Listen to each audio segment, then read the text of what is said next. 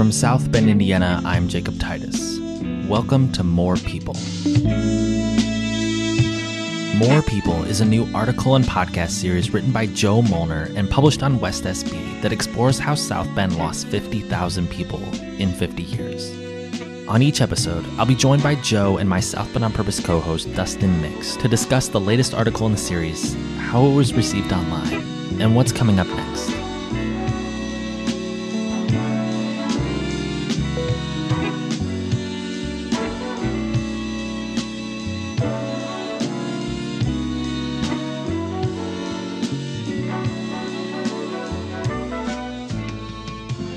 Welcome to episode two of More People. My name is Jacob Titus. I'm joined by Dustin Mix and Joe Molnar to talk about Joe's second article in the More People series that he's writing on westsb.com. And first, congratulations are in order, Joe, because you showed up on a newsletter today. Do you want to tell us a little bit about where you showed up, where the More People series showed up online today? Yeah, I was just going about my day and you sent me this nice link. Uh, Aaron Renn, who is one of the preeminent, I guess, urban thinkers in the country, but then specifically about the Midwest, uh, highlighted the series in his uh, weekly newsletter. So that was really cool. He had a very nice review. Um, it was very kind. Um, kind of detailed the points a little bit and expressed how they're mirrored throughout the Rust Belt, and it's something that yeah. you know if you if you care about Rust Belt cities, he said you should read about read about it. So that was really cool. We had a national audience. And yeah, yeah, because because Joe probably won't say it, I will read a line from it, which is says, "So far, the series has been excellent, revealing a number of things that might be surprising to casual observers." Um, which I think describes all the hard work you've been putting in, Joe, so far. Thanks. Yeah. yeah, and I think at the very end it says this series should provide a very good window into the population dynamics of older industrial cities throughout the heartland, which I think is really cool that people are noticing that there's something being said here about all cities like South Bend who went through these similar shifts. Like the things you're talking about are specific to South Bend, but they're also not specific to South Bend. Yeah, the specifics are different. The trends are very relatable to other, mm-hmm. you know, mm-hmm. very specifically Rust Belt cities and some northeastern industrial towns. You know, like in Connecticut have and like Springfield, Massachusetts have very similar stories. Yeah. Yeah, and while Aaron is one of the most like specifically urbanist space people to uh, post about the series. I will mention that I, I know that not everyone is going to notice this, but because I'm kind of paying attention, and I'm sure like you are, Joe, as well, like who is sharing this, who's passing this around on the days that the articles come out. The articles have found themselves uh, in the hands of people uh, across the country each time that they've come out. There are um, some urban planning people in Indianapolis, Akron, Fort Wayne, Boston, this last one. Uh, yeah, all interested in uh, yeah, what's happening here in South Bend. Yeah, it's it's been really uh, not overwhelming, but you know, very encouraging that so many people have found the series uh, enlightening and they're enjoying reading it. Um, it adds pressure to make sure that the content quality stays high throughout the duration of it. Um, which is probably good. It's always good to have pressure. usually makes things better in the end. Um, but yeah, it's kind of amazing. Like, oh, this I don't even know how most of the people, like most of them, find it at this point. Um, but it's awesome to get on Twitter or Facebook and see people sharing it who you really respect and look up to in the field. So, yeah, yeah, for sure.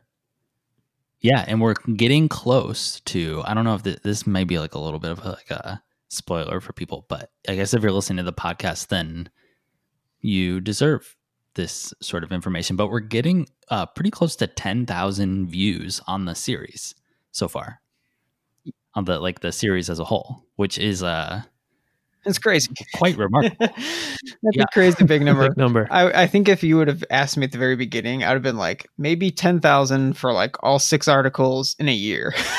like not the first, yeah, yeah, not yeah. the first three I, weeks. Yeah, I think I Right. I think I would have possibly felt similar. I, yeah, was not uh, prepared for kind of the response, uh, which has been really cool.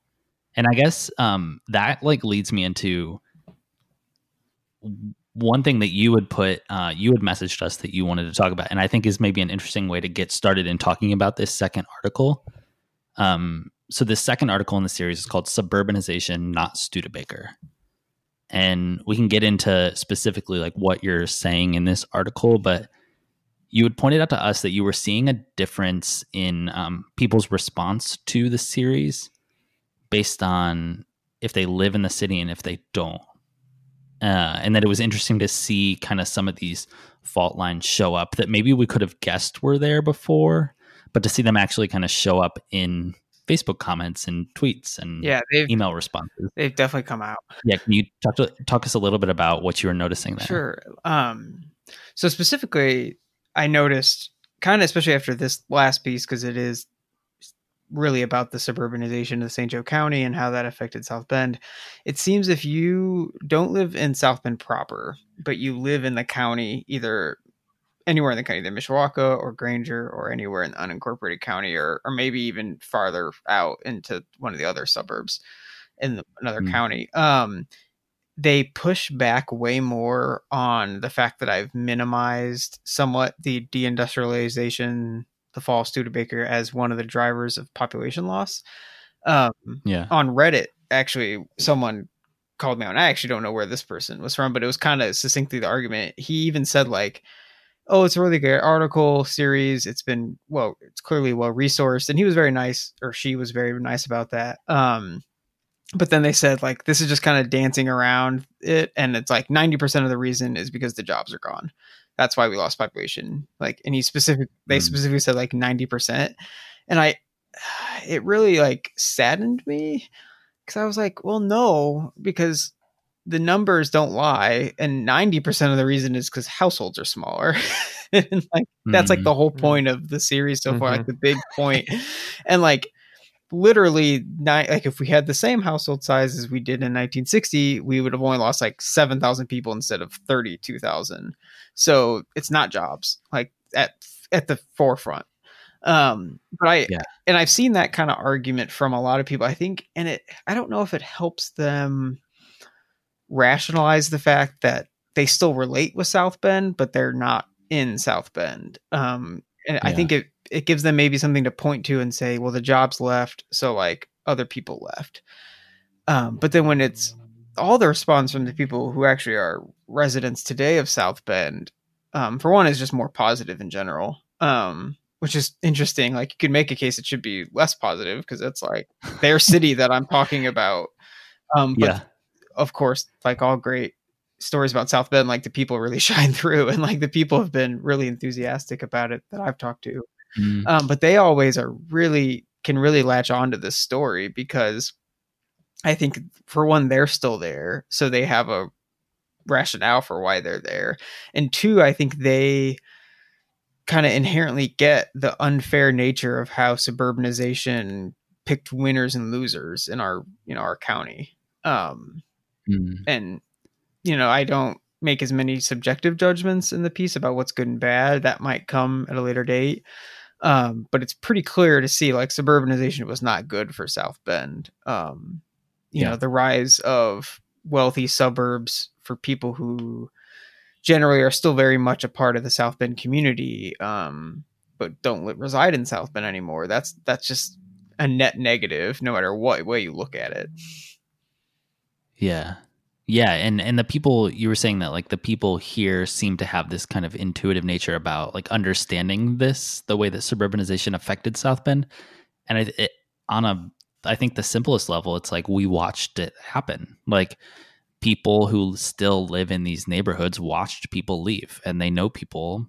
Uh, I know, I know a good number of people who used to live in South Bend, or their family used to, their parents or grandparents who live in Granger now. Yeah. And uh, I think it, it, just about everyone in South Bend has uh, a story or two or 10 like that. Yeah, I mean, I, my my family's that story, like from a very my, yeah, and that's and I think that that's where you start this article, right? Yeah, I start the article, you know, kind of explaining when I was born, I lived in the city limits. Um, I my family, I was the third kid, third and final kid that my parents had in the early '90s.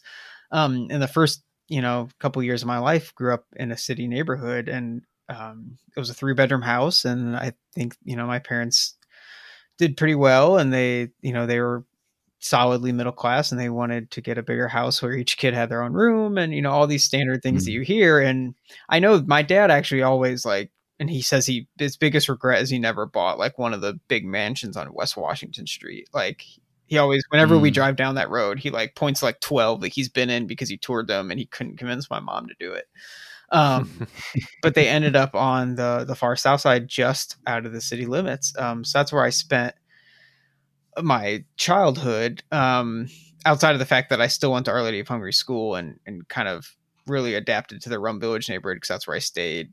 Um, that's where all mm. my friends were from. Um, but uh, yeah, so I I'm trying not to, you know, like I think people get really defensive about it. Um, which to me kind of shows how important it is, like that they get defensive about it. They know there's something inherently like important about this that they think they might be on the bad side of history or the wrong side of what happened um, but i'll be the first one to say like my my family did it too um, and you know like i've moved into the city now. It was a very conscious choice my wife and i made when we were looking for homes. We told the realtor only show us homes in the city limits of south bend. Um, mm. but you know it's it doesn't change the fact that i you know my family which like i've talked about in the previous episode you know was a very large family. You know my extended family all were from the city limits and very few of us now actually reside here. Yeah.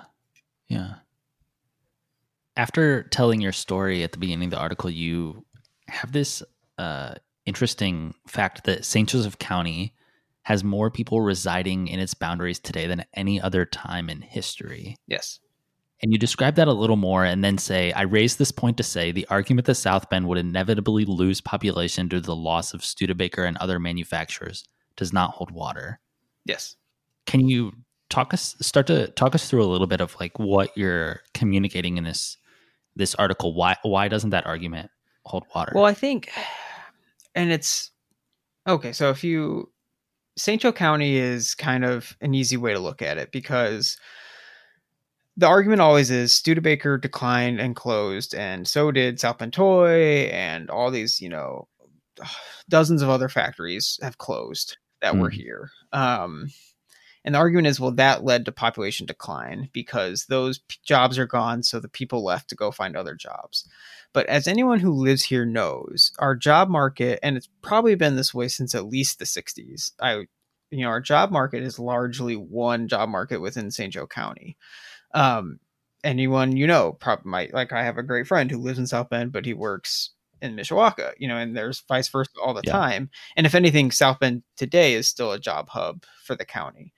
Um, so if it was purely the argument that like the decline of manufacturing jobs which the whole county has experienced i mentioned in the piece mishawaka has lost 40% of its manufacturing jobs probably more because that was 2010 so that, that's 10 years old data now but from 1960 to 2010 mm-hmm. they lost 40% which i think south bend was like 49 so not mm-hmm. orders of magnitude different than mishawaka but they gained 17000 people and we didn't. We lost, you know, 32,000. Yeah.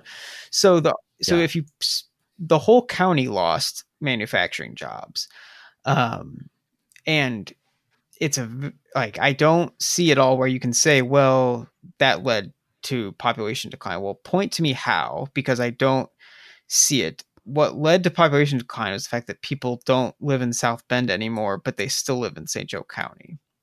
Like they still work here usually they still live here they just moved outside of the city limits um and is that would that's why I, I kind of I don't think I quite mentioned the piece, but I've said to other people talking about the topic, like if Studebaker survived somehow, say pretend Studebaker lived and then I don't know, got bought out by GM and became like a GM brand, and there was still a factory somewhere mm. in South Bend that employed five thousand people. Do you think the city would look that much different? Like I don't. I don't at all. Like I, I, you know, maybe on the minimal part of yeah, it. Interesting. But like I don't think it would look because people who work at that factory could still live in the suburbs. Like why wouldn't they have moved into the suburbs anyway, even if their job was still it's you know, we live in we live in a small enough community where it's a 20 minute drive everywhere. So if you're working at a job in you know in this you know Studebaker of today, why couldn't you live in Granger still? Like we have yeah.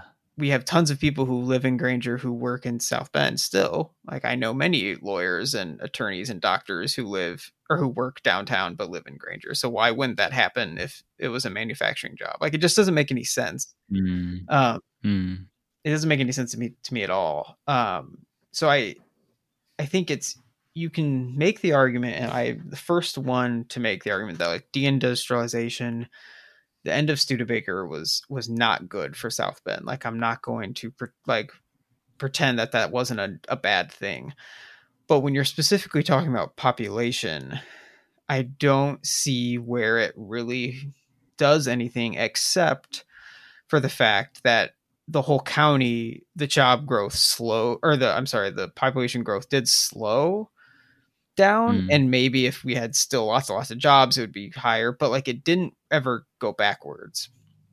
Um, right. So it only did in South Bend. Like, why didn't it happen in Mishawaka?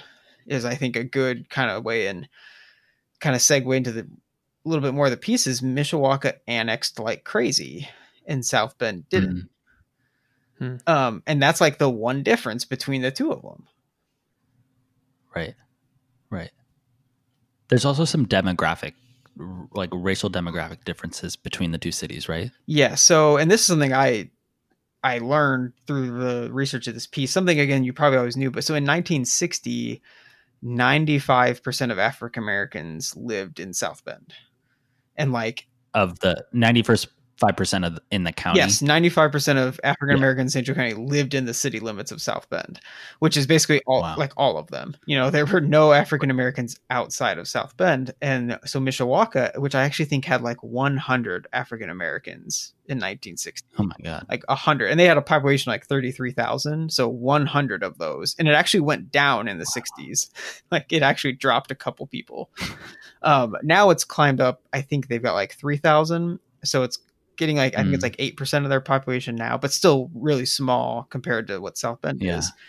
And it's it's a hard topic to talk about, but like you know that's definitely part of it. Where I also speak in the piece about the fact that the population decline of South Bend is 100% the loss of white people. Uh, mm. Every other yeah, you have a chart yeah. in the in the piece that shows that. Yeah, every Those are some of the most fascinating numbers I think you I think you showed in this piece. Yeah, every demographic rose. Like I, am looking at now, African Americans basically doubled since doubled, the, yeah. the 1960s. Um, Hispanics have exploded. You know, it's like ten times what it was in 1960. Yeah. So the only like it's 100 percent that that white people left South Bend in white households. Um, again, and that's that makes people like cringe, I think, and get really nervous. But like, it is what it is. Um, and I think you can't just say, well, you know, that's a coincidence. Mm. Because I, mm-hmm. yeah. what is what what this research has taught me too, and I get into it a little bit, and it, it happened in South Bend, so it's not like South Bend was exempt from this. But if if you wanted your new subdivision, your new land that you were building, say, 100 suburban households on in the county or in the city, even, if you wanted it to be able to get FHA loans, so if you wanted the people buying these homes to be able to get a federally backed mortgage, up until like the 80s and into the 90s, even, if the federal government thought that it was going to be integrated housing, like if they would sell these also to African Americans, they would they would just mm. say we're not going to give these loans. We're not going to back those loans. And so developers no. would even when the rule went away, it would, took a very long time for that culture to go away where mm. so a lot of these you know subdivisions that sprang up in Clay Township and Penn Township around this country were inherently for white people only at first Um, yeah. And they're still very largely white. Um, that's just a fact. It, it, again, it makes people uncomfortable, and it's not a fun part of our history to think about and acknowledge. But like, it's just it is what it is. South Bend was where we had diverse populations, and that that's bed into the we had diverse class size. You know, in school we had diverse schools that if you wanted your kid to go to an all white school, well, Mishawaka was right there. Um, right.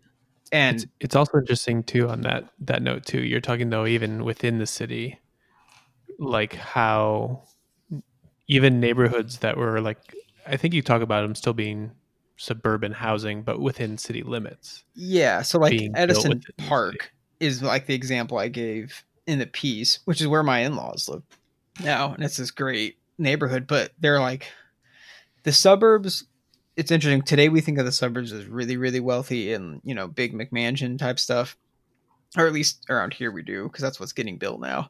But the very first yeah. suburbs, like after World War II, were basically like GI houses um, for the returning veterans. Um, so they were mm-hmm. like in Edison Park, they're like almost all 800 to 900 square foot ranches with a basement. Like that's all mm. they're all that way. It's clearly like one developer had one design yeah. and he stamped it and like mm-hmm. it worked kind of because it, it was still a very urban feel to the city, but like that was the suburbs then.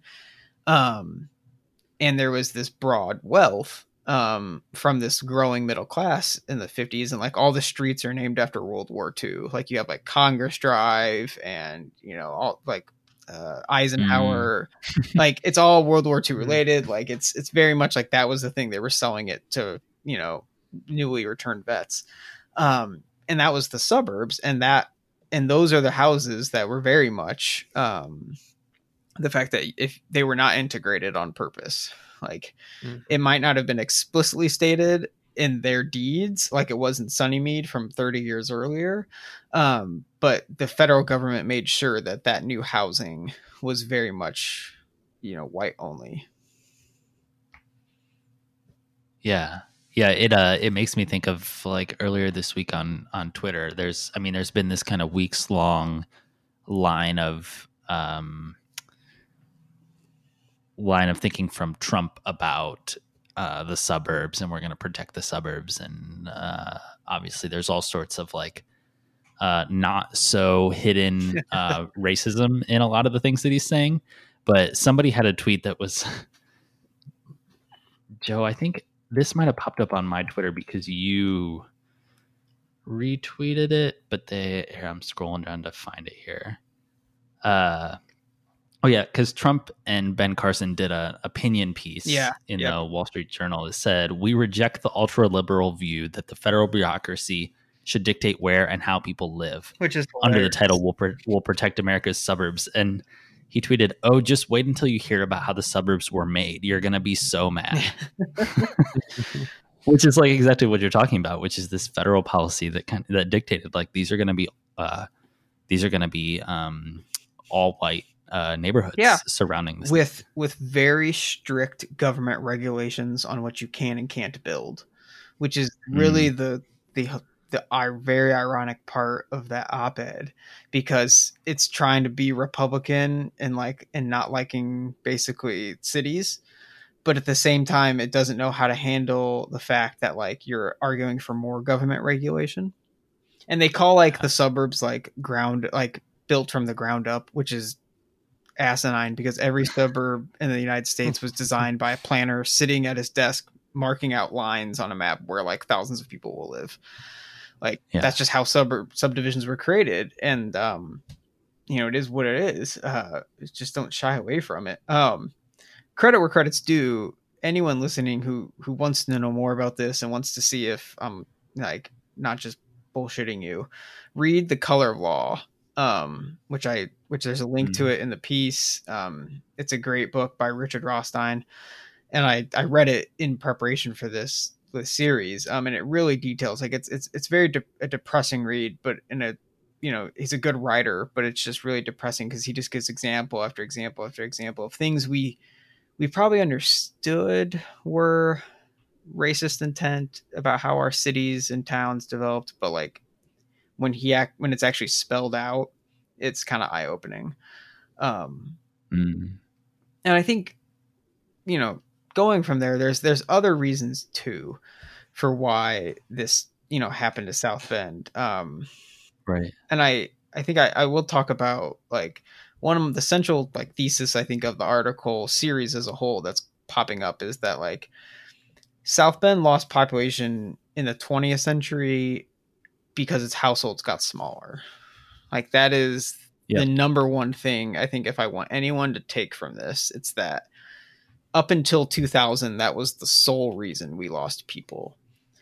Um and it had been happening our whole history but up until 1960 we were growing enough and annexing enough and the city was gaining enough households where it didn't matter um, but what started happening in the 60s and then moving all the way to 1990 is it wasn't enough anymore it just because suburbanization happened because so much of the growth in st joe county was outside of south bend city limits and people did not want to be in south bend city limits they fought to keep their you know suburbs out of South Bend. Um, Mm. Because of that, we lost population, um, and it's it's a it's why I started the whole series with di- with kind of diving into the neighborhoods to really see what it looks like at a ground level. Where a lot of stable neighborhoods have 20 to 30% less population than they used to. Well, if you multiply that Mm. out by a whole Yeah. city, no wonder we have lost, you know, population. I, w- I was struck by that when you uh, one another one of the tables you have here is just the population and number of households that make up that population. When you look from like compare the year 1940 to 2010, almost exactly the same number of people, but it took us 12,000 more households to have Yeah. that many people. It's I mean, I know we've talked about it even in the last podcast episode with the like kind of population per household. You can see it in that in that number as well, going from 3.6 to 2.5. But when you actually see those, like, just happens to work out that the 1940 population is almost entirely the same yeah. as the number of people in 2010, but just the massive number of households that we needed to get there. Uh, really, really fascinating. Yeah. It's, Yeah. it's it's it shocks me almost every single time I like remember it because it's such a like oh wow if if South Bend really still wanted to grow it would have had to we'd have to have like 60,000 households now essentially um and what's even more interesting is like the county was going through this same thing at a slightly slower slower pace um but it still gained population because it did add enough households. Um so it's it's not like it couldn't have been done. Like um i give the example of fort wayne in the piece um because fort wayne and south bend kind of get compared as two similar-ish cities. I think people have a lot of a better image of fort wayne in their head and it's it's kind of oh, not a lie but it's because fort wayne did annex all its suburbs and has continued from administration to administration to do so. They really pushed annexation. And so because of that, you know, they have a population of like 250,000 now. But I want to read like they're even their own um planning let's see. Even their own planning um website says this where it's just they like blatantly say it. They say since the early 1950s, Fort Wayne has extensively utilized annexation as a tool to keep up with the patterns of suburban sprawl. In fact, over 175 individual annexations have been initiated by Fort Wayne over the past five decades. These annexations included both voluntary and involuntary annexations. Like they sh- and I kind of more power to them because they they're what they're saying there is we realized that okay we're the primary city for our county and our region. The growth in this city is happening outside of its city boundaries. We need to correct that because it's better if south if fort wayne encompasses all the areas that are collectively known as fort wayne. Um Mm. And it i think in a further piece i'm going to dive into like is annexation good is annexation bad and it really comes down to what you're annexing and there's you know there's pros and cons to it um but you know today fort wayne gets a lot of credit for being the second largest city in indiana population at 250000 um you know, it gives them a lot of different tools they can use. They have a much larger tax base. Um, where, you know, Allen County, which is where Fort Wayne is located, and St. Joe County aren't that much different in population, but like South Bend and Fort Wayne, like Fort Wayne's two and a half times South Bend now.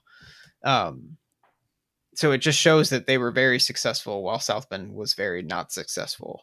Um, and one thing I've learned through the pieces, we tried to be, but we failed epically.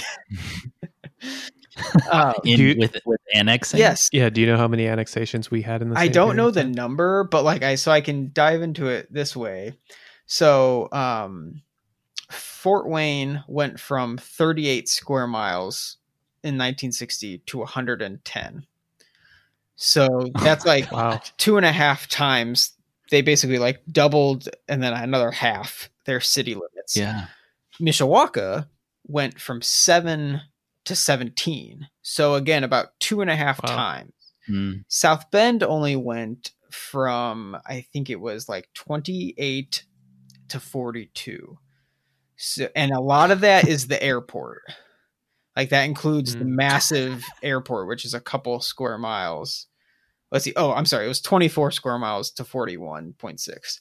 So definitely like way smaller growth right. than Fort Wayne and Mishawaka. Um, wow, I've never looked at this, but I just pulled up the map while you were while you were talking this. The airport is massive. Oh, it's sorry, yeah. It it it distorts when you look at a map of South Bend, like the city limits. It distorts South Bend because like all the population is like inside of where that you know like areas south of that airport yeah. except for a couple suburban things um but it's it's huge you know it, it counts as a wow. large part of that 42 square miles at least a couple mm. so it's, it's really even right. like mishawaka doesn't have an airport so theirs was purely commercial and residential um right you know which is another thing like south bend has the airport you know like we um we've taken on a lot of these responsibilities that the community does need. Like it's very good for St. Joe County to have an airport. Um, and you know, South Bend's the largest city still, and it's the primary city. It's the county seat, so like, of course, it's going to be South Bend's airport. And like, it's its own entity. It's not controlled by the city government, but like, there are costs there. There are roads that have to go out there mm. and be mm. paved by the city, and you know, there's consequences to that um, that are essentially pawned off on city residents. Um, uh, Dustin, you, I always like, you might not even remember the comment, but in the first podcast, you kind of asked like, why does this matter? Mm-hmm. Um, and I don't think I've answered that well in either the series or in the podcast yet. And I, cause I think cause I'm going to have a whole article just like, why does this matter? Like, why did all this stuff I tell you actually matter in the end? Cool. Um, cause it, it matters a lot and I think it deserves its own like kind of centerpiece. But reading the annexation report that the city put out in 92 which basically said like the city needs to step up and annex more um it, it gave a very good argument for why this is important that like the growth is happening outside the city and it was basically saying like everyone in st joe county benefits from the fact of South Bend being what it is. Like we have a downtown that is mm-hmm. attractive for everyone in the county to go to as like the prime urban space in the city. We have an airport. You know, we have a lot of the resources that other people outside of South Bend depend on. A, a lot of their jobs are in South Bend. So South Bend has a commuter population. Um, so basically a daytime population. This was last estimated by the census. Um, of 122,000. So what that means is mm. during like a random Tuesday, you know, pre-pandemic, during like a random Tuesday, South Bend grew by 20,000 people during the daytime because everyone came into the city to work. Mm. Um, and that counts people leaving. Like so it's even more than 20,000 coming because some South Bend people like actually go out of the city to work. Um, and Mishawaka is like flat like it doesn't have that effect at all like um so it really shows like south bend is a prime employer too even in its like that's another like kind of push against against it was all jobs well south bend still has more jobs than it should like based on a population count um so mm. south bend has all these things that people rely on um but if you live in the county or you live in mishawaka you don't contribute at all to the maintenance of those you know you don't Yeah. You know, you don't at like at all really. We have a system where if I, I'm pretty sure our county income, like the income tax, goes to where you live, not where you work.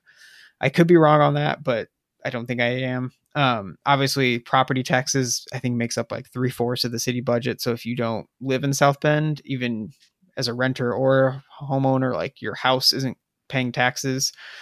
Um, but, you know, you drive on the roads. Again, you depend on the airport to go to work. You know, you depend on all these Mm. things. You know, you enjoy the Riverwalk. Um, that is, you know, publicly. yeah, I was going to say even things like our like parks budget. Like, yes. If you come down to Howard Park, that's enjoyed by a lot of people. yeah, yeah. If you come down to and like that's that's okay. It's not like a negative that like because you want you want your prime city to be good enough to attract people from all over. Like that's good for South Bend to Mhm. have money coming in from outside of just its residents. But where it's a negative is where there's it's at the you know it's at the expense of South Bend, um, where so much you know it's it's where all the growth is happening outside the city limits and South Bend's kind of frozen in time and shrinking. Um, but we're still expected to have the prime downtown for the area. We're still expected to have the best, you know, the park system that people enjoy. Um, so it's that's part of why it matters is purely from like an equity standpoint. Um, especially when you get into the fact that the people who live outside of the city are wealthier than the people that live in it. Yeah.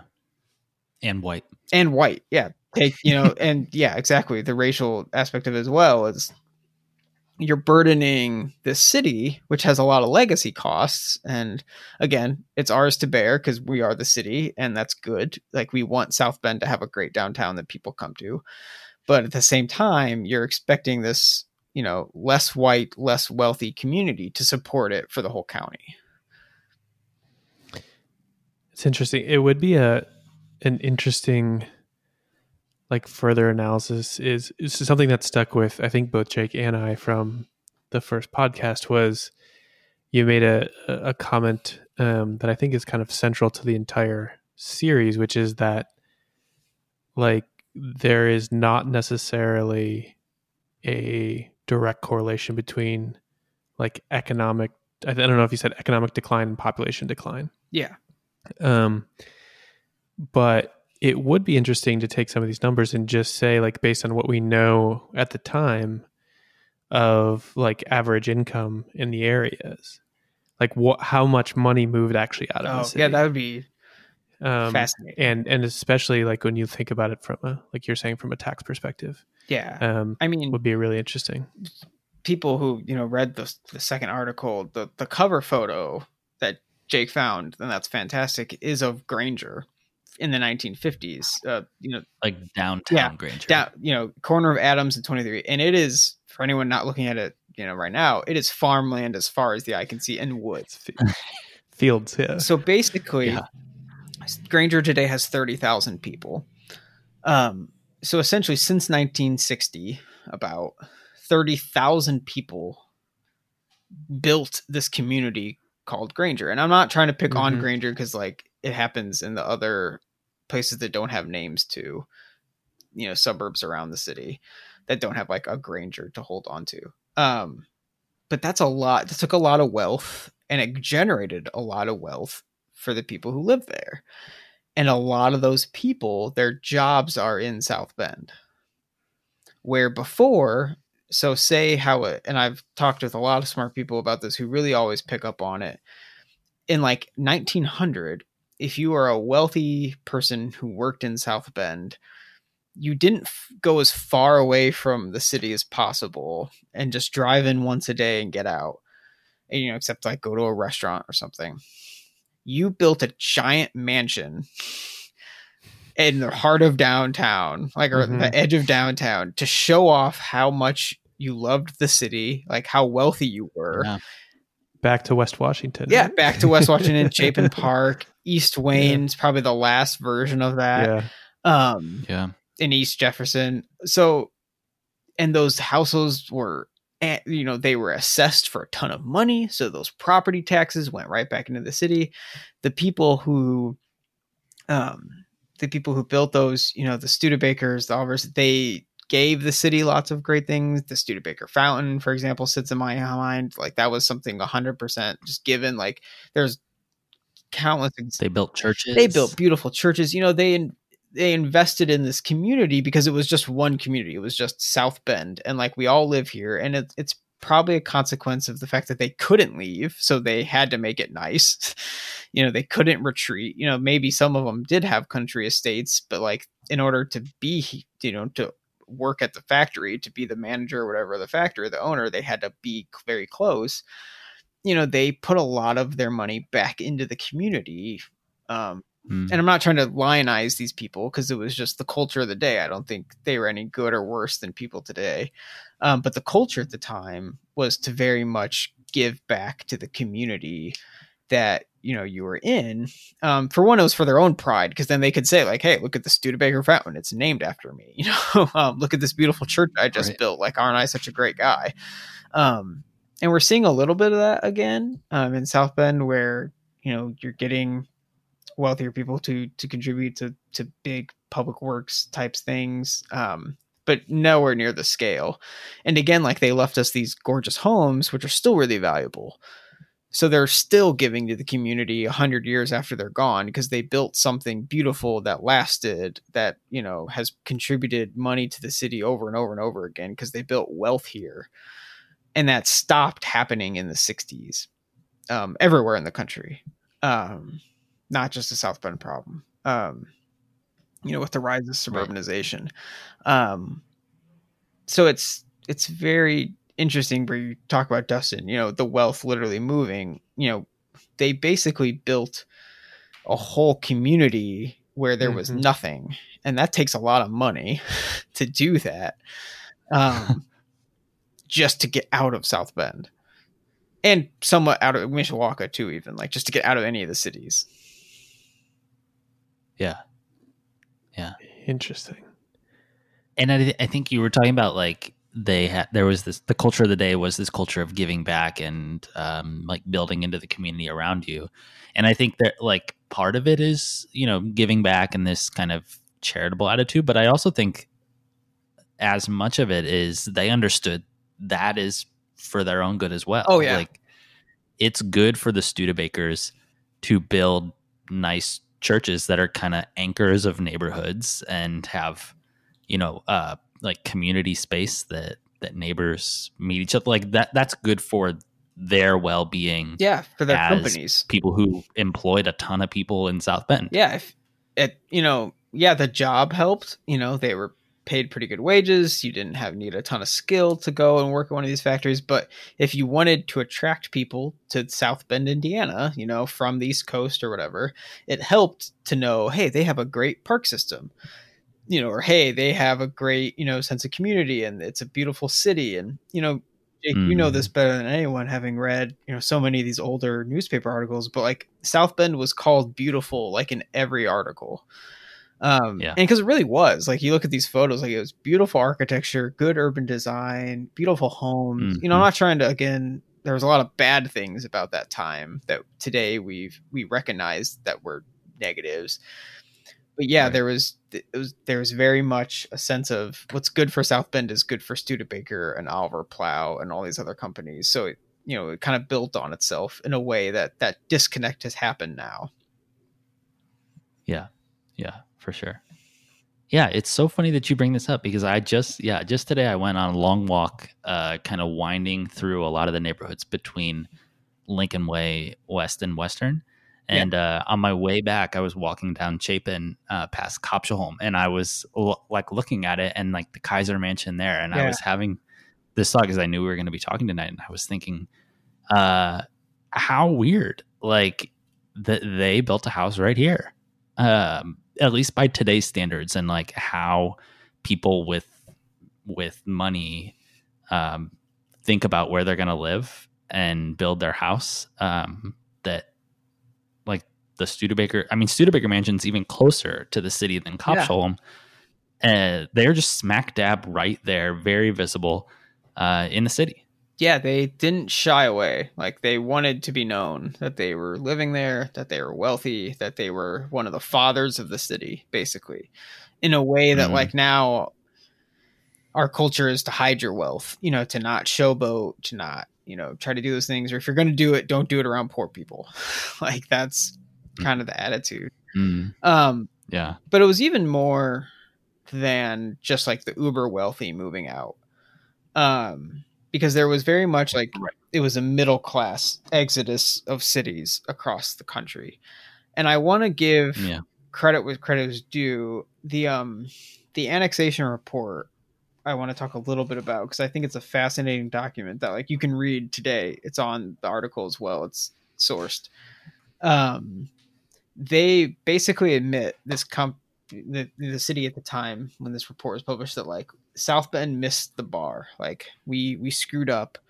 We we let this middle class wealth develop outside of the city limits and we didn't capture it. Um, and now mm-hmm. it's not good and they identify all these different reasons. And I kind of just want to run through them because I think one issue people are having trouble with really understanding the series, I think, is they still want to latch on to like one thing, like Studebaker closed or crime or bad schools or like integrated schools. And they want to like say that was the one reason. And kind of what I'm saying is like there's the household decline, which explains a ton of it from a pure numbers perspective. But like if you want to explain why South Bend didn't keep up and didn't make up for the fact with more new households, like it had its whole history, there's a thousand reasons why. Um, and they detail these like six that I'll just run through real quick. So increased mobility resulted in people able to seek jobs and live in areas not served by public transportation. So starting in the 60s and 70s, everyone got a license, everyone could drive. You could go live 40 minutes outside of South Bend and work in downtown mm-hmm. South Bend or work at a factory. Or that wasn't possible in 1920. Um, yeah. Two, liberal extension of sewer and water service beyond the city limits, allowing opportunities for high density projects such as apartments in the county.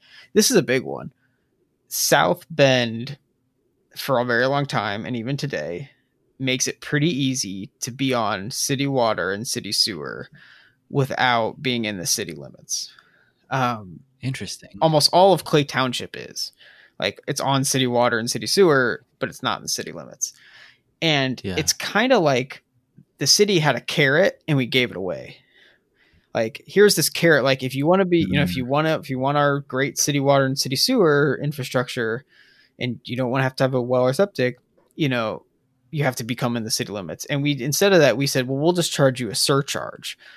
And we still do that today. I think it's like 20% but it's only on the water. So it's like of that of the portion of your water bill it's it's only like a couple bucks these people these households pay today um, which is good from a city water perspective. Like we're getting more money for like it's it's just more customers basically for the company that is the municipal water system.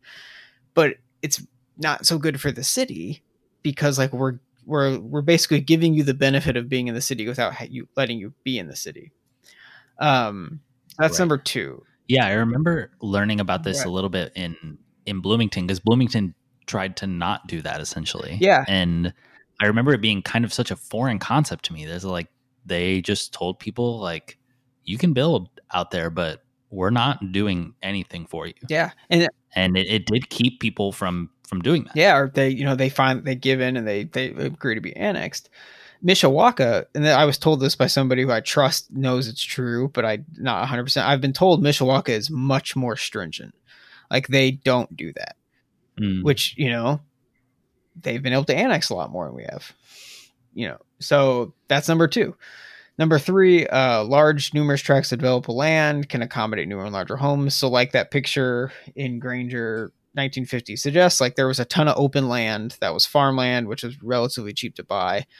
Um, yeah, that one I I think is kind of a weak argument because like they could have bought it and it annexed it into the city, but they didn't. Um, number four, right. which I think this is important when we talk about Granger, is, the soil in our region is generally suitable for private well and septic systems, um, combined with loose state law governing such systems, contributed to the encouragement of development without central sewer and water.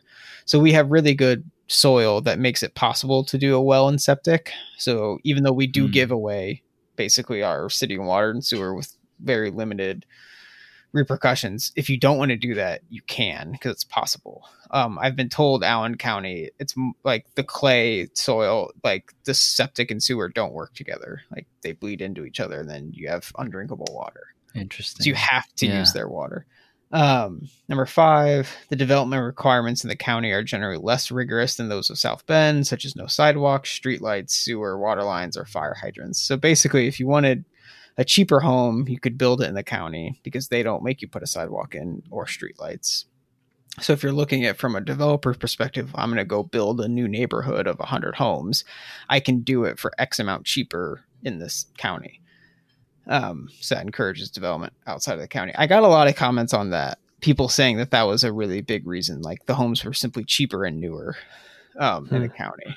And then the final one, the the report put out was there was no county-wide growth plan, you know, management plan that would have recognized the haphazard, you know, land development. So basically, the county government never stopped it and said, "Hey, maybe this isn't good for any of us." Um, you know, what a surprise! Yeah, what a surprise. um, so that's that's what the annexation report kind of point out. I and then in the article I talked about a few yeah. more, um, but I wanted to get those out because I I do talk about crime, you know, as an imposing thing, and I talk about schooling and jobs but like at some point they're they're really like simple little things like water extension that like people don't think about yeah but when you combine all the six things I just talked about, like that's a big, I call it in the article, like that's a big barrier South Bend had to get over and it couldn't do it because like all those things were stacked against the ability for South Bend to grow. Um, some right. of them were very self inflicted. Like I'm not saying it's all someone else's fault. Like South Bend did a lot of this to ourselves too through decisions that we made. Right. Yeah, it does. Um, it does strike, strike me that it seems like there are some like differing motivations um now or like in the like recent history and then like maybe like 40 50 years ago people moving to the suburbs like you were talking about the one reason being that it's simply just cheaper for some people uh, especially i mean if you want a little bit like more space and stuff like that yeah. it can be cheaper um being kind of a utilitarian uh motivation that I don't know if that exists as much today. I think it like that is still definitely like a role for some people, but um yeah. It it made me think about I was in Indianapolis this weekend um visiting some of Kristen's family and they live in like the Fishers area. Mm-hmm. Oh yeah. And big suburb. Yeah. yeah, big time. I mean it's yeah. It's like I, and you have yeah, and you like drive I mean you get off uh 31 and then you have to drive through like Carmel and Westfield and Noblesville to get there. That's yeah, I mean it's hard to get more suburb uh yeah. anywhere. And but I was thinking, man, this is our idea like our your idea of like a mo- model living like suburban living doesn't have sidewalks. Yeah. Mm-hmm. Or streetlights and I just thought, which is changing. I I don't know how you make that argument. Yeah, it's. I mean, I I'm obviously I'm not the prime person to defend the suburbs. Um, I, I very much am a city person. I, I love the rural life. Like I, I appreciate someone who wants like 50 acres out in the middle of nowhere. Absolutely. Yes. Like I get that. I have a couple friends who own like that and I love going out there and visiting them or like actual farmers. I like my family my mom's side, they're all farmers. I totally get that life. Like I get the appeal yep. to that. And I get my life, a very urban life. Um, I don't get the, the suburban and probably because I grew up in it and I didn't like it. Like I, I didn't mm-hmm. like that my friends could ride their bikes everywhere and to a park and I literally couldn't leave my subdivision because it was a very, very busy road that had no sidewalks. Um, so I, I, that probably made me an urbanist or whatever, you know, just because of I didn't. I always sensed that this somehow seemed fake, um, and unsustainable. Uh, the one last issue I will talk about too, because I kind of want to do justice to all these issues that people do bring up that are good. That again, like if I think of it like South Bend had to clear this barrier to keep growing, and like all these things are bricks that just make that barrier higher and higher. Um, taxes was is a big one, and that's the one my dad will tell you was a big part of it. because at the time, and it was true, city tax rates were much higher than county tax rates. Um, mm. To the point where my dad today, even though today it's not really true at all, because we have a state inflicted, you know, a state imposed tax cap of 1% on your value.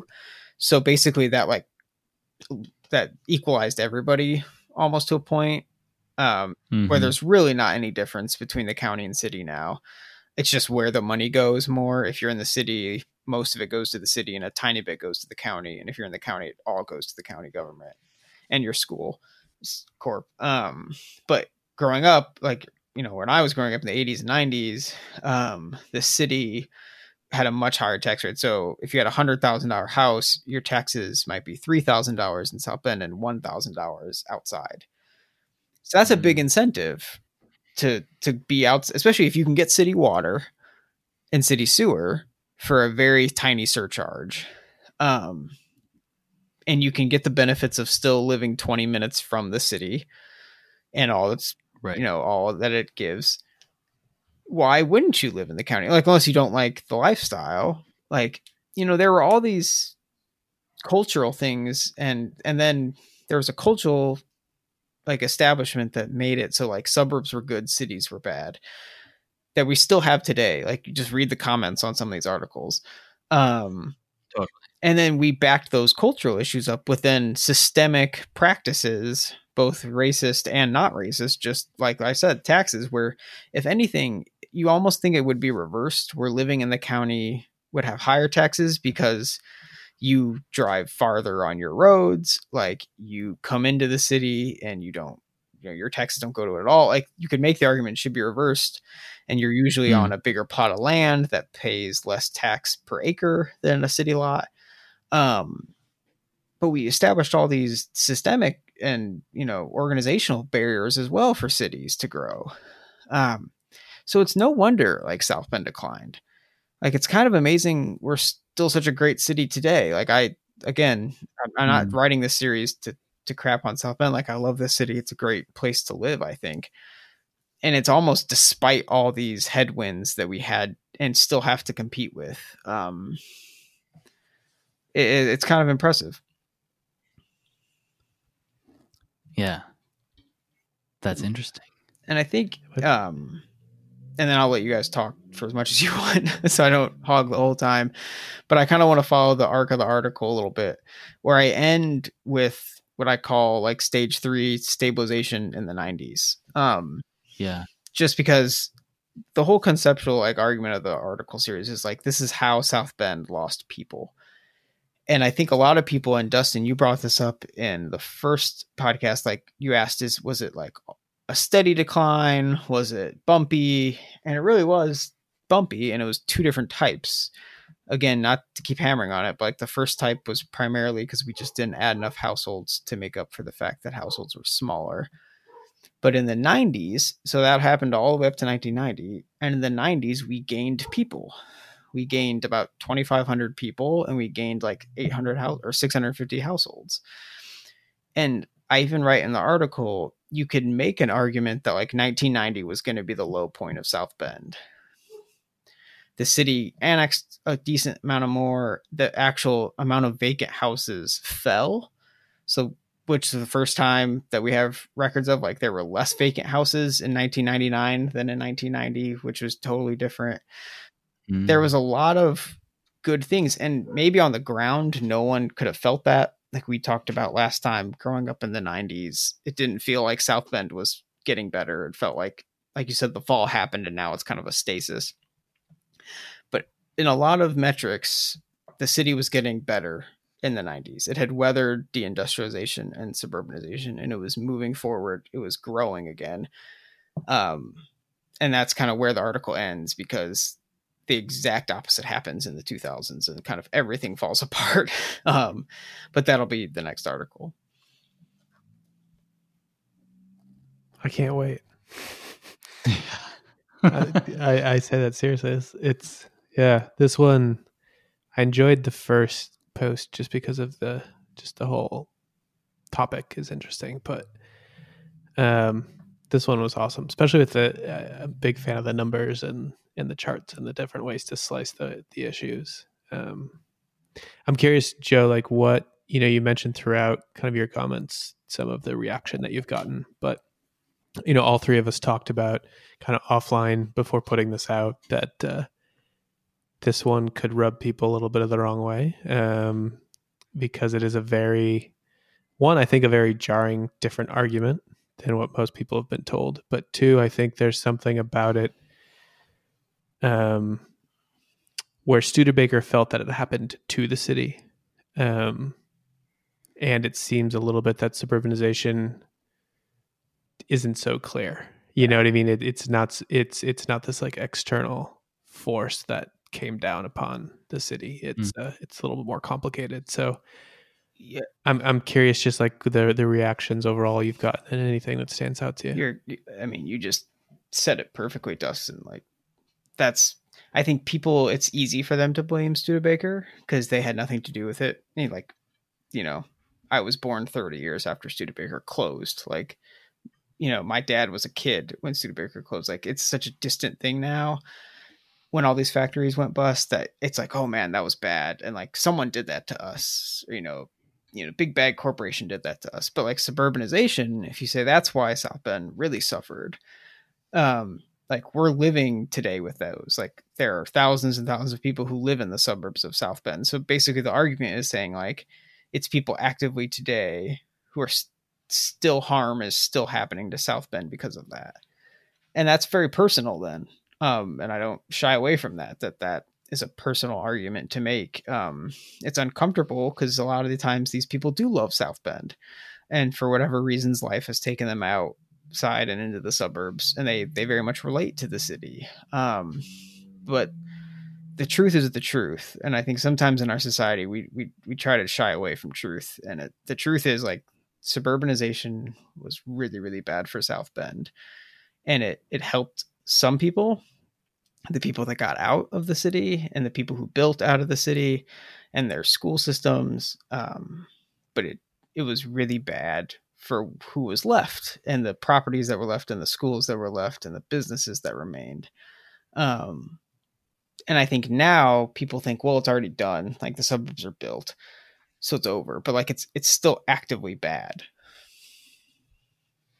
Hmm. Yeah, it's interesting too because it seems like a lot of the other things commonly thrown out, whether that's uh, schools or you know infrastructure, some of these other like things that people bring up about living in the city and why it's not good. It's you know they're they are still connected and created in kind of vicious cycles of this happening. So like thinking about wealth moving out of the city and tax base moving out of the city and you know trying to there's a there's a a sentiment that I've heard uh, a lot of people talk about when they talk about South Bend, especially downtown, where it's like it was just built for a lot more people, and even when the people leave or have left, the infrastructure doesn't leave with it. No, you, know, you, you still have to maintain all of these things yes. that were built uh, for thirty to forty percent more people and not only you know are the people have left but like the money's left and um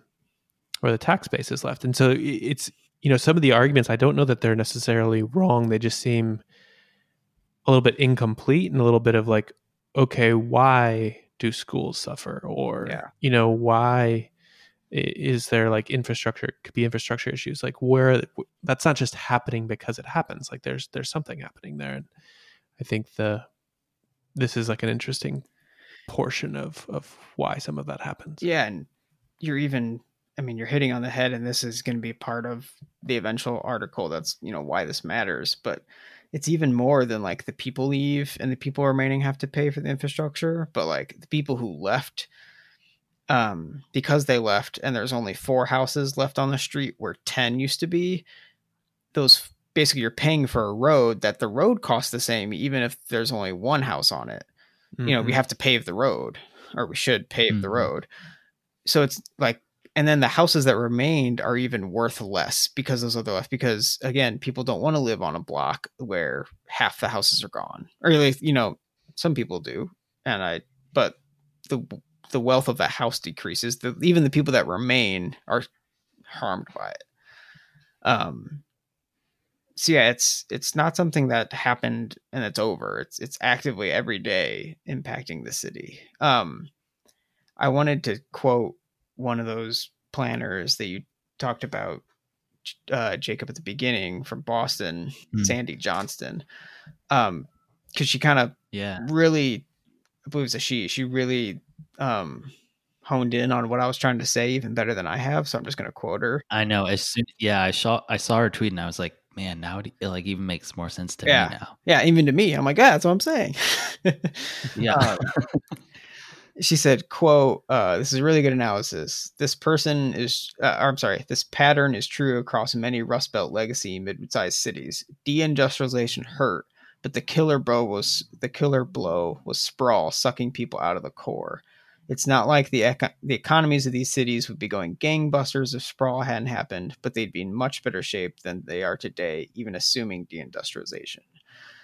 So I think that really just kind of sums it all up. Is especially this piece where it's like Studebaker closing was bad, losing the factories was bad, but what really eh, like what really hurt South Bend was the fact that that happened and then people left to go live 10 miles away, not to go live in California, not to go live in Florida, but like just to go mm-hmm. live in other parts of St. Joe County, but still be part of the South Bend community, but not contribute to it financially. Um, that's what was the killer blow, as she says. Um, and that's, that's basically the, the argument. And I think I, I did my best to make it. Um, but you know, it could always be better, but, uh, yeah, it it'd be interesting if yeah. we lived in a world where sprawl hadn't happened. I think South Bend might only have 130,000 or 140,000 and like St. Joe County would still have the same population, but I think South Bend would look so much better. And I I want to say this like I think a good South Bend is really good for St. Joe County. Um it's not like a zero sum game. I think like right. if South Bend was better, I think everyone would be better off for it. Not just the people living here, but even the people who still remained in the suburbs. Um, because again, we are kind of the face of St. Joe County. Yeah. Yeah, which I think gets to why this matters some. I mean, you've talked about this some, but I, that I, I think it like you're building towards an interesting argument that's like the thing that we the way that we're going to undo this is not by attracting people from California or Florida to move here. It's uh, if we want to grow uh, South Bend's population, it's going to happen by people I- inside this county. Yeah. And um, to Dustin's point about like the reaction and kind of the personal nature of the response, um, talking about suburbanization, that I mean, I think some of that comes from kind of what's so far, I think, kind of an implicit uh, suggestion in the series that if you are living, you know, if you have left South Bend and live in the county, um, but yeah, still relate to South Bend and still care about South Bend and want the best for South Bend. Well, the best thing, the maybe the best thing you can do is move into South Bend. Yeah, live in the city. um, yeah, yeah. I think there's there's probably also something uncomfortable about it too because I think this is very clear in both the the data, but also just the kind of the structural policy issues here. Is that like this form of suburbanization is also like you can't say it without tying it directly to the racial issues right i mean this yeah, is absolutely. and so when you're thinking about you know that reflection of the last 30 40 years of the the suburbanization which you know now a lot of people all you know the synonym for suburbanization is the white flight um like i think that is also like a very for a lot for many people, and I think it, it's like an uncomfortable thing to think about being part of, um, even if it wasn't necessarily a conscious choice on an individual level. Yeah, there's totally. Um, yeah, and I think today you can make the argument that it's a lot less, you know, racial based, even though if you look at the numbers, it's, it's not really. Um, but what's interesting is I kind of think of it like a credit card, like all this, you know, if all this, if you want to talk about the racial aspects of it, like we were doing all these things which hurt African Americans and then hurt the people who remained along with African Americans basically to to make it so white people could build wealth out in the suburbs. Um, and imagine that like a charge card, like all those bad things we were building up debt. Well, just because mm-hmm. you stop swiping the charge card, the debt didn't go anywhere. Mm. Like you still owe the mm-hmm. bill. Just because mm-hmm. you stopped making the bill worse doesn't mean the the debt went away. Like there's still all these legacy implications that affect people today in 2020 that as much as we would like them not to be the case, they are. And I think it's kind of cowardly to say, no, no, like, well, now it's, you know, an African American now can go buy a house anywhere. And that happens. You know, I, I know African Americans who leave the city. Um, uh, but that doesn't mean that for 50 years or, you know, however long you want to put the time frame where they couldn't and where the people that remained had less wealth because of it. Um, that adds up over time and it doesn't just disappear because the practices stopped being as explicit and stopped being mm. you know hmm. as as charged but like the the the bad things never you know never came and were right you know we never righted the wrong mm-hmm. yeah yeah well sweet i think that is a really good uh summary and commentary on this article. And I'm really looking forward to the next one. Yeah. Um, article three will be solely dedicated to 2000 to 2010, um, which is kind of the idea for the series was always like how South Bend lost its people and like a history of it. So like I've covered up I like went into the neighborhoods and saw what it looked like on the ground, and then in this piece we kind of cover 1940 to 2000 and then uh, we're spending a whole article just on 2000 to 2010 um, because i think it's that important and like it was that bad for the city. And i think it's going to be kind of eye-opening to people especially people who thought like the city was on a steady decline the whole time or people who thought like the, the really bad times were the 70s but like i get even beyond population a little bit um, in the next piece so far i've got the draft almost done where it I dig into you know wealth and income, and it was just bad every in every direction. Um, so it'll be interesting to see people who, because almost everyone who's listening and reading these probably lived through it, um, or at least cognizant of it. Yeah. Um, and it'll be interesting yeah. to see like if they think, oh, I didn't even notice when it was happening or what. I mean, that's I. I'll just like yeah, put myself out there uh, before the article's out and say uh, I am in that camp.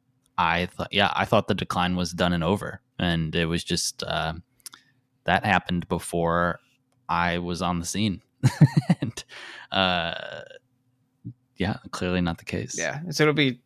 I'm I'm hoping people will it'll get the response these first two have because it, has been wonderful. I, I want to thank everyone who's reached out with very nice things to say and very kind words. Um, Jake puts in a lot of work into this too, so I want to give him a lot of credit. He's the one who makes it look good online and makes it actually work. I would have no idea how to do any of that. Um, so it's just as much his project as it is mine. And everybody, I have a bunch of editors who I always put at the bottom, thanking them because it's it's a it's a group project now more than just my lead. So I I do want to quickly say, Joe, I think especially this week where we saw some of these other people from outside of South Bend pick this up and and think about it and think about how it applies. I, I think it's a it's a very cool way in a very odd time um, to still think about like what are the kind of interesting new weird ways of thinking of what South Bend can export. Um, yeah. And uh, I think this is an awesome example of like the kind of things that we can authentically use the story of South Bend um, to export, especially in a in a weird, weird time in our country. Yeah. So Yeah, I think it's uh. Uh, it's really cool, and I think you're doing an awesome job. Thank you. Yeah, I think I've always like in my head when I'm writing it, I imagine the listener knows South Bend. Like that's in my head who's reading it. Um, so it's been really exciting to see people who aren't nearly as familiar with the city um, pick it up and be able to take something from it that they can take back to their you know their city and learn. Um, so it's it's been really cool. Yeah, and I'd imagine that comes through in a good way for those people. I think like when I read something from somebody um, writing about their town, like it matters that I can feel that like these people care about the place that they're writing about, and they're writing to people who are in their community with like a level of care and um, thoughtfulness uh, that even if it doesn't completely all translate or make sense to me because I don't live there, um, it makes it that much more valuable. Yeah, I mean, I think one of the like truisms of writing is people always say like write what you'd want to read, and it's like yeah, I'd, I'd really like to read like an in depth reason for why Gary lost so many people or Mhm. Chicago or Detroit. Like, so I no one had done it for South Bend, so I'm glad you know the three of us are doing this podcast and you know we're doing this program to to shed some light on it. I think it's I've learned a ton, and I hope other people have too. All right. And I just want to note there that maybe we should start calling these programs instead of podcasts. I kind of like that. Yeah, that's got Like a radio program. a nice old school feel. Program. Yeah. And we'd be remiss not to say that there's a shirt now. Oh yeah. That's right. There's a shirt. I need to I need to shut down pre-orders on the shirt soon, but if you're listening to this, maybe I won't have done that uh, by the time you're listening to this and you could get on that. even even if he has, email him anyway. Yeah, If there's bug me demand for the shirt, there's demand for the shirt. Good point. And there there'll be more where that came from. Yeah. So not a one hit wonder here.